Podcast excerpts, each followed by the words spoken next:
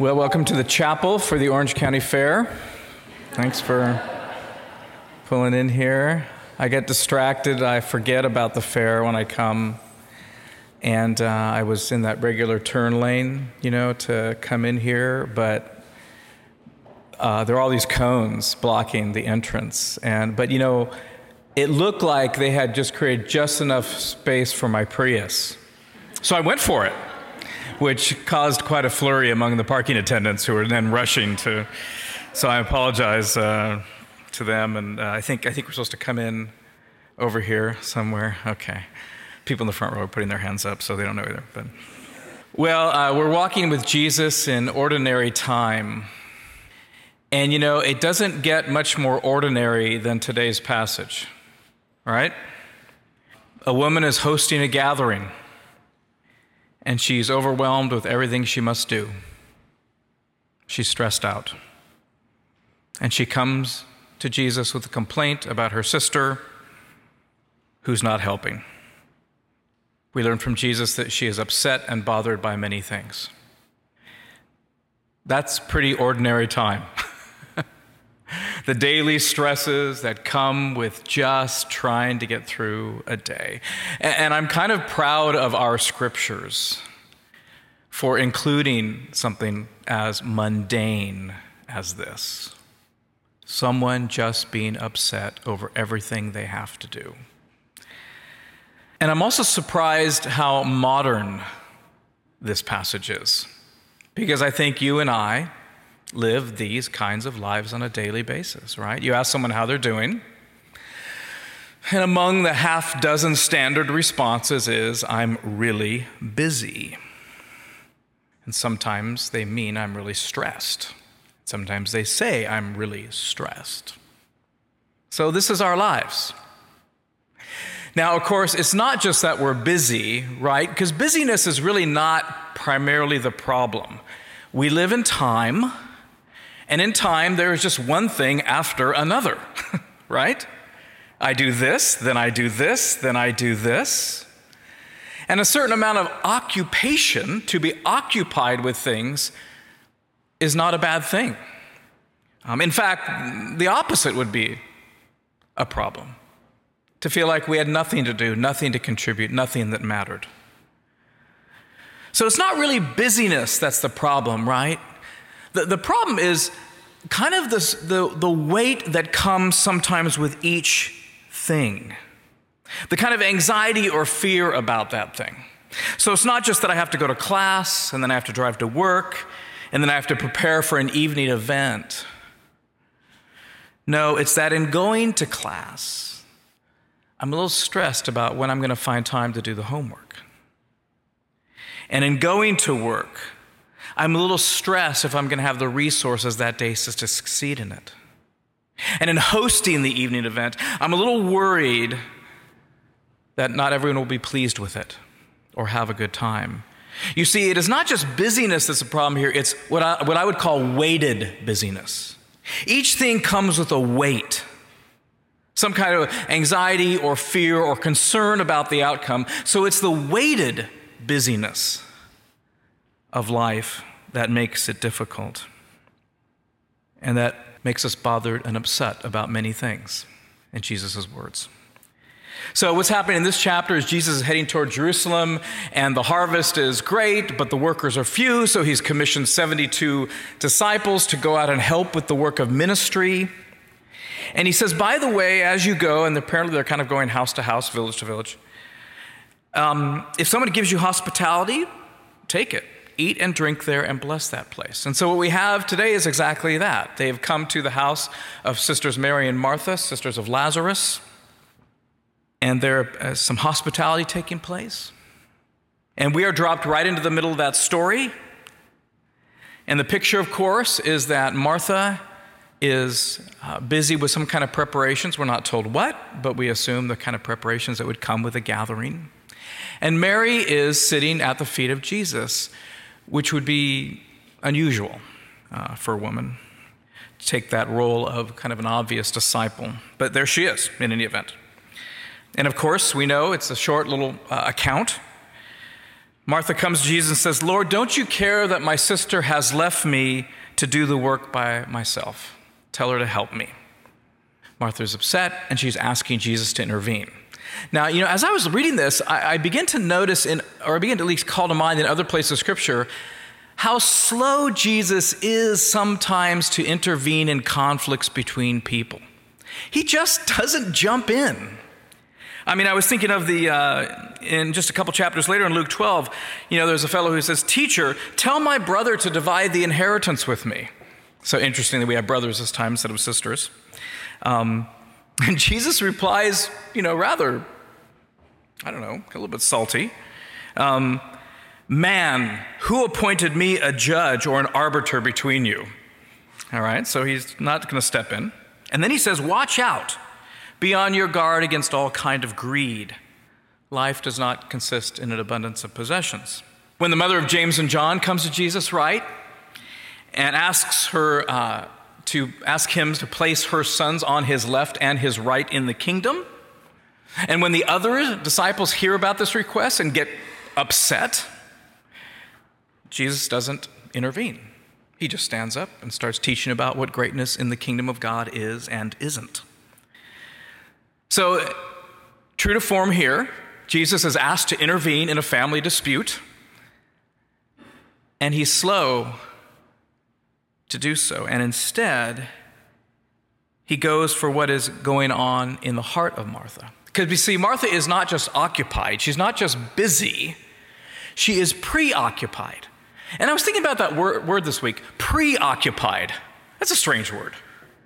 I mean, how can you be preoccupied if you're already occupied? If you're occupied, how can you be have a preoccupy? But but but we are. We are occupied, but then there's often a, we're occupied underneath the occupying. We are preoccupied. It's not only the task we have, but there's some other thing going on that we have to manage. And of course, we're told that Martha was distracted, and I think that what that means. She was preoccupied. There was something else she was managing beneath her occupation. She was doing two things at once managing the tasks and then managing something that was going on in her heart. And so, Jesus, true to the proverbial sage, wants to watch over Martha's heart because her life just flows from that. Watch over your hearts with all diligence. What is preoccupying you? The pre is the heart.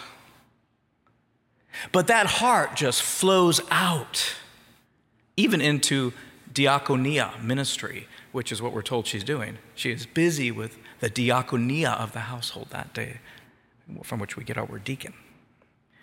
And so Jesus looks at her and he says, Martha, Martha, you are upset and bothered by so many things. And the repetition of the name tells us that Jesus is somehow kind of moved, right? That's a little signal when Jesus says someone's name twice, he's really zeroing in on her. Now, he didn't go to her, she came to him. But now that she's come to him, he's like, Martha, Martha, what is going on here? And, you know, I, I, don't know. We don't know what's going on in Jesus. But, I, you know, knowing Jesus from other passages, we know it's probably some mix of compassion and sorrow. Kind of, oh, Martha, Martha, you are bothered by so many things. And I think we can say that Jesus doesn't want her to live this way. That's part of what the kind of uh, concern Jesus has. Not only for her sake, but of course, when we are preoccupied, when we are anxious, we are easy prey for the devil because we will do or say anything to lift the burden of the pre, the anxiety of the trouble. Jesus wants Martha to experience the weighted busyness of life a little bit differently. So, what would be the opposite of that? What would be the opposite of bothered and upset by many things? Well, I think we would probably, people would say it's some type of confidence and calm amid the busyness of life. Well, the biblical word for that is peace. That's what the biblical word for that would be.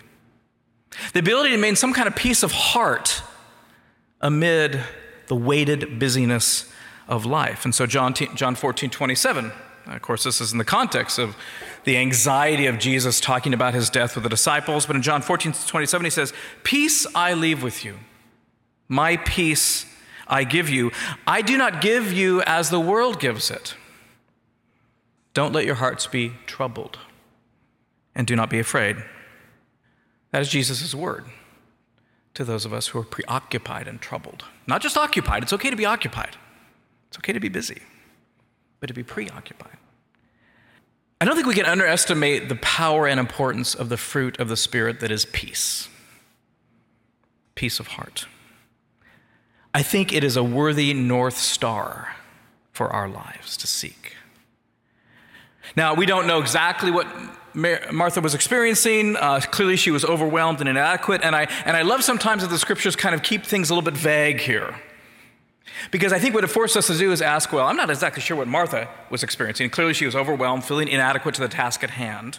And we don't know what else was part of the pre, you know, rivalry with sister, you know, all the family dynamics, that's, that's complicated.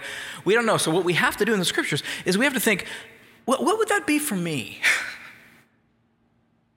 You know, what robs my peace of heart in the weighted busyness of life? Well, I, I think there's plenty, right? there's plenty of possibilities here. All of us carry at some level a fear of rejection, a fear that we won't be accepted. We want to be noticed. And of course, that's increasingly hard now in, um, in a world in which the competition to be noticed, to feel valued, is so um, stiff with social media and media comparisons. We want to be accessible, successful, of course, and this is a good thing. And yet there are so many obstacles in the way to being successful, other people included. I would like to experience everything that everyone says is so wonderful to experience, but I'm only one person with a limited budget. I would like to solve the problems of all my family and friends who are suffering. I would like to have a different hand than the one I've been dealt. I think in all these things, many of them good things, we very quickly confront our limits. We forget that we are only human. And I think Jesus would be even more understanding in our time when the bar for everything is just so high. I mean, everything appearance, success, health, simply for things to go well because we think they're going well for everyone else.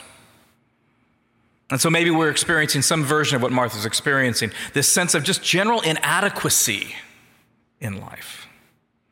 We're stressed. We're stressed. So, one way to fight this battle, of course, one way to attain peace of heart is by being enough, right? So, if I can just do it all, oh my gosh, that would go away. If I could just be adequate. But it never seems to be possible. It never seems to be possible to do enough, or at least to guarantee success, or guarantee health, or guarantee adequacy, or guarantee resources. I mean, I work pretty hard at being successful. And I think I'm called to be as successful as I can be at the work I've been given.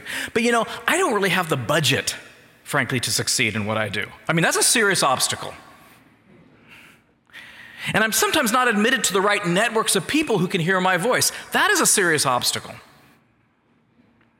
And dang it, it's true, in, some ways, I lack the talent in some areas. So if I'm trying to find peace of heart by, by being enough in all these areas, well, you know, it's not going to happen.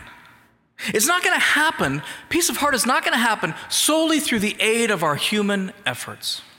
And if we move the battle to that territory, we are fighting it on the devil's ground and he has already won. If he can just get us to, to fight on that land, the attempt to be adequate, he's, he's already won. This is what Martha's doing, right? Martha's, Martha's trying to do, her, uh, do this with her own human efforts, and then she wants to pull in Mary, Do more human effort. She's trying to do it all through human effort, whether hers or someone else's. Now, if she had said maybe, hey, Lord, can I switch places with Mary for a little bit? Could she come and do this, and can I sit at your feet? Well, I think this might have been a different conversation with Jesus.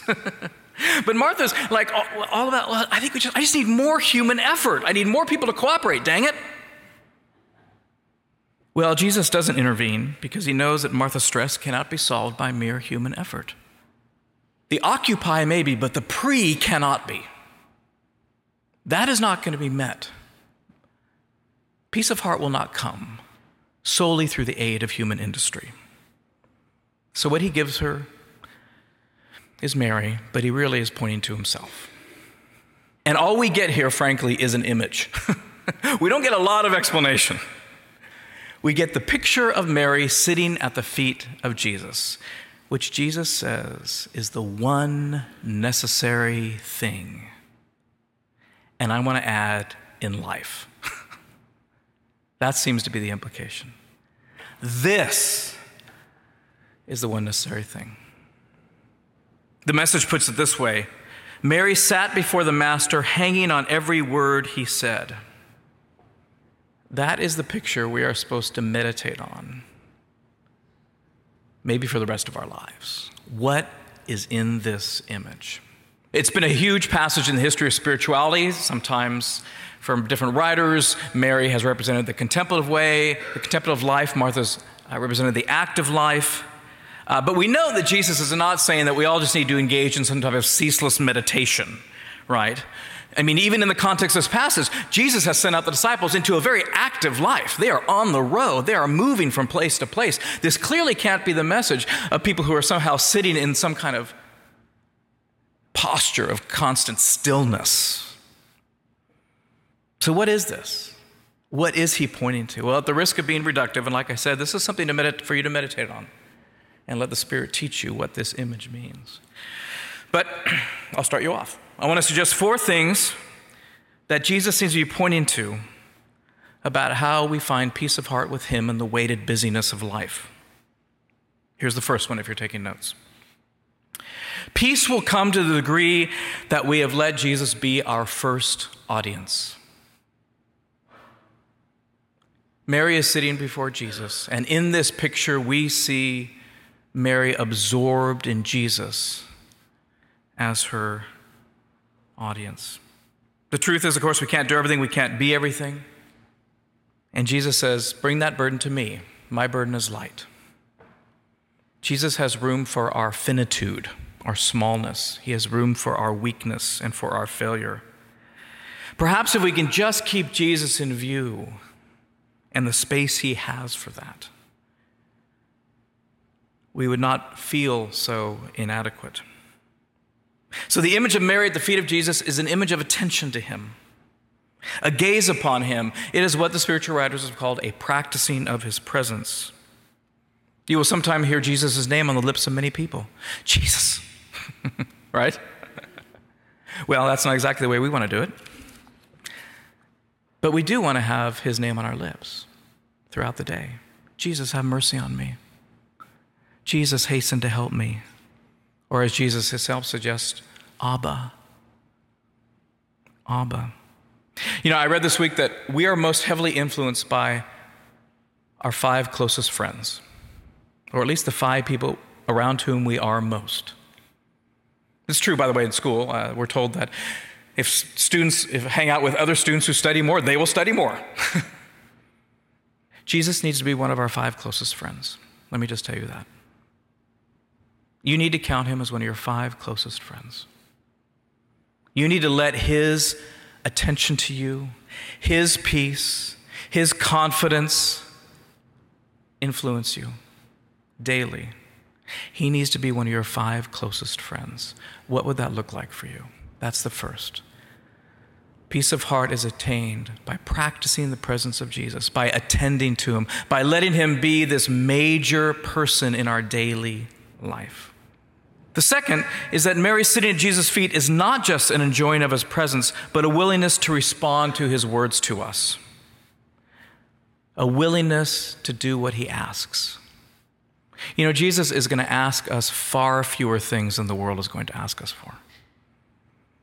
He's not going to be ask us to be as successful as Mark Zuckerberg, right?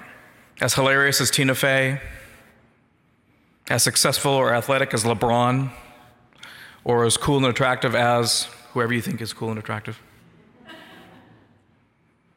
Right? He is going to ask us to do some very difficult things. He's going to ask us to forgive people we don't want to forgive, to love people that aren't lovable, be patient with people who are in our way, mostly to trust Him. Those are very, very difficult things. He's going to ask us to do some hard things. And I tell you, we must be convinced that He wants to give us life. In order to do what he says, we must be convinced that what he says, I have come to give you life, we absolutely must be convinced of that. Because you cannot have peace of heart if you are re- resisting the few things that Jesus is asking you to do. It will be hard to find peace of heart if you are resisting or avoiding Jesus' call to you. But if it's something you feel like you just can't do, here's how the conversation goes with Jesus Lord, I can't stop being angry about this. Jesus says, I know. And then he says, Let's do it, okay? And then we say, Okay. we need to have goodwill for peace of heart. Goodwill is the willingness to do what Jesus asks in whatever capacity we have. He will help us. But besides attending to the presence of Jesus, the second thing is to have goodwill in our relationship with Him, to do what He asks us to do. And when we can't, we're told in a passage we talked about earlier this summer ask and it will be given to you, seek and you will find, knock and the door will be open. And in that passage, Jesus is talking about the Holy Spirit. The Holy Spirit will come and help you. So, for peace of heart, we need to attend to the presence of God and we need to exercise goodwill in what He calls us to do.